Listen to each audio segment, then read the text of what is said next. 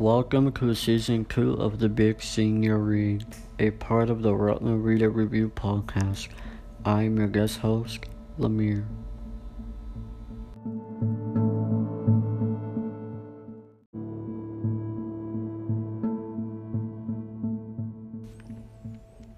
Today we'll be talking about The Stunning and Thriller Asylum by Madeleine Roux which is roughly 336 pages. This chilling story comes in for about 720 Lexile score. Asylum consists of pure novelty, paranormal fiction, and chilling mystery. This book comes around for about 9 AR points.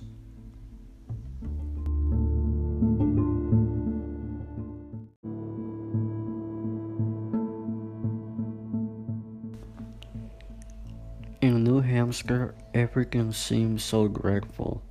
and for Dan Crawford, it'll be a new day since he's moving from his old hometown into a new setting called College Preparatory Summer Program in New Hampshire.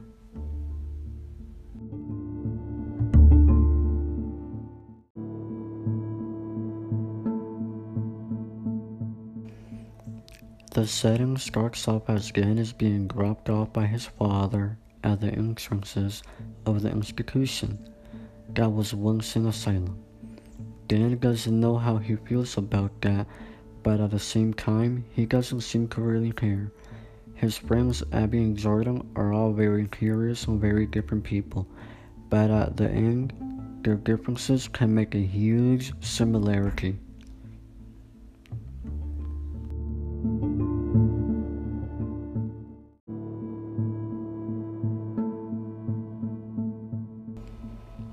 I have two confessions to make about this great book. The first statement I'll be making about this book is that the story is actually told and written in a very great dark person point of view. And personally, I'm a really big fan of horror, gore like, and paranormal movies and books.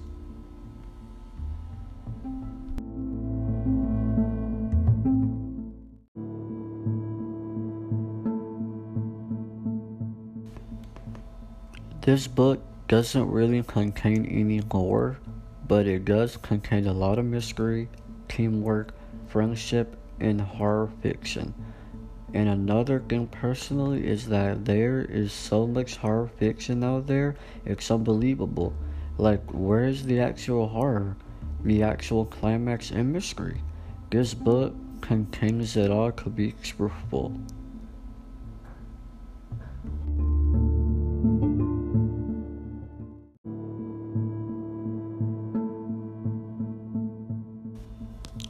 Another thing is that horror books and movies always have that one character that nobody likes.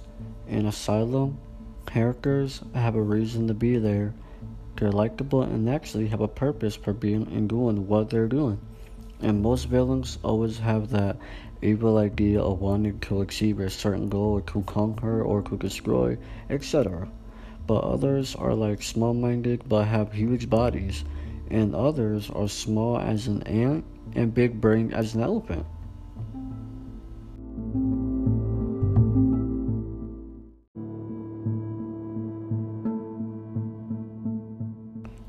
To prove my point about how some characters are small but big brained, in chapter 4, Dan is going on a date with Abby, the same character, towards Dan.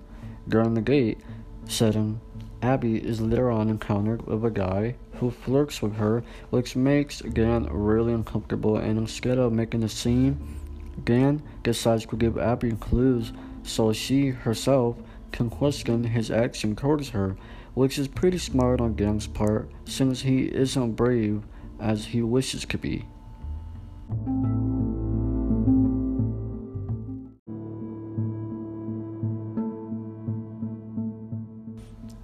Thematically, the book is almost similar to The Flash.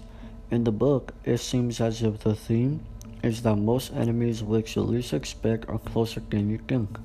Dan finds that pretty much very difficult to understand since he is fresh meat put into a category of people who are already from New Hampshire and living there.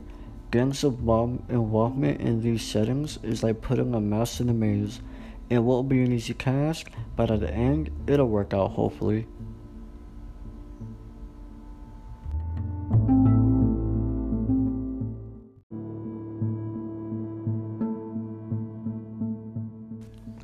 Overall, though, the text I would recommend this to is to people who don't want gore, like murder like books, but more like an adventurous witch horror fiction for little scare, or for some people who just enjoy horror adventures, but it isn't necessarily for just people who enjoy horror fiction.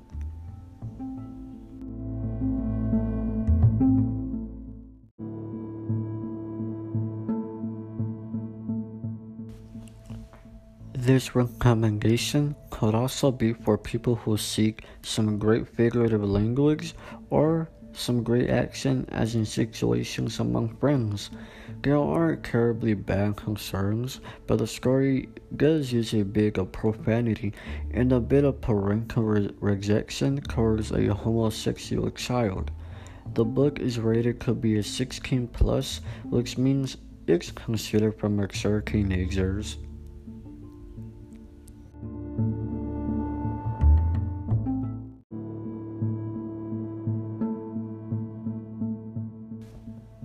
Thank you for listening to the Rutland Reader Review. I've been Lemire, and I hope you've enjoyed my review of Asylum by Madeleine Rouse. Don't forget to hit the subscribe button and join us again next time when we review another great read. You can learn more about Rutland on Twitter at RHS Canes.